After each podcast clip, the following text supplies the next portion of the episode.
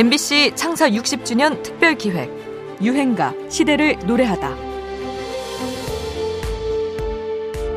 서태지와 아이들이 등장한 이후 댄스 음악, 특히 레게 음악의 기세가 하늘을 찌르던 1994년 아주 소박한 노래 한 곡이 호련히 등장합니다.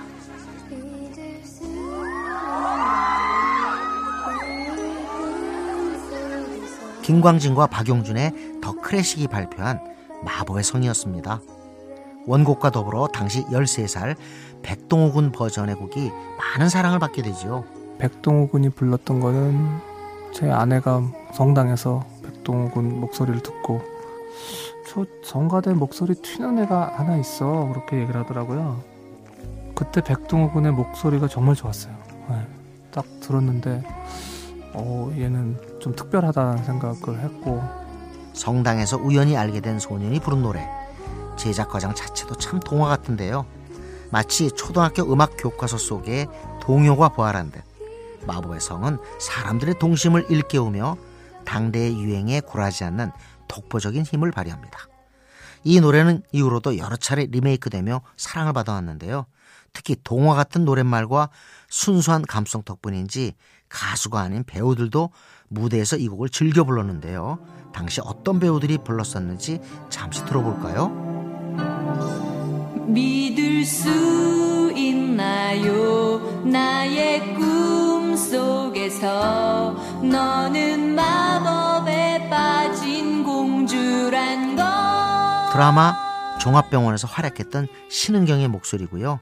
이어서 마지막 승부와 M에서 열연을 펼친 시문합니다. 언제나 너를 향한 몸짓엔 수많은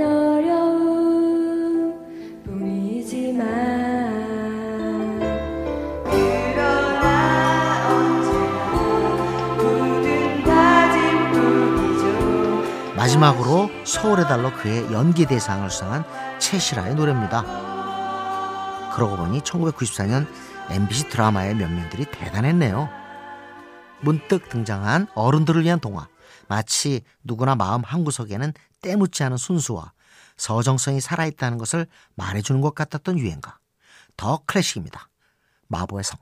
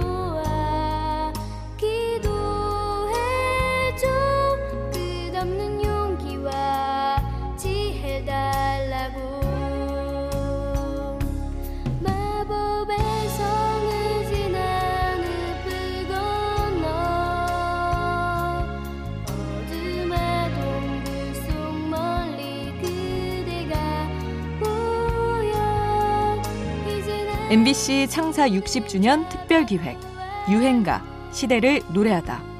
지금까지 음악 평론가 임진모였습니다.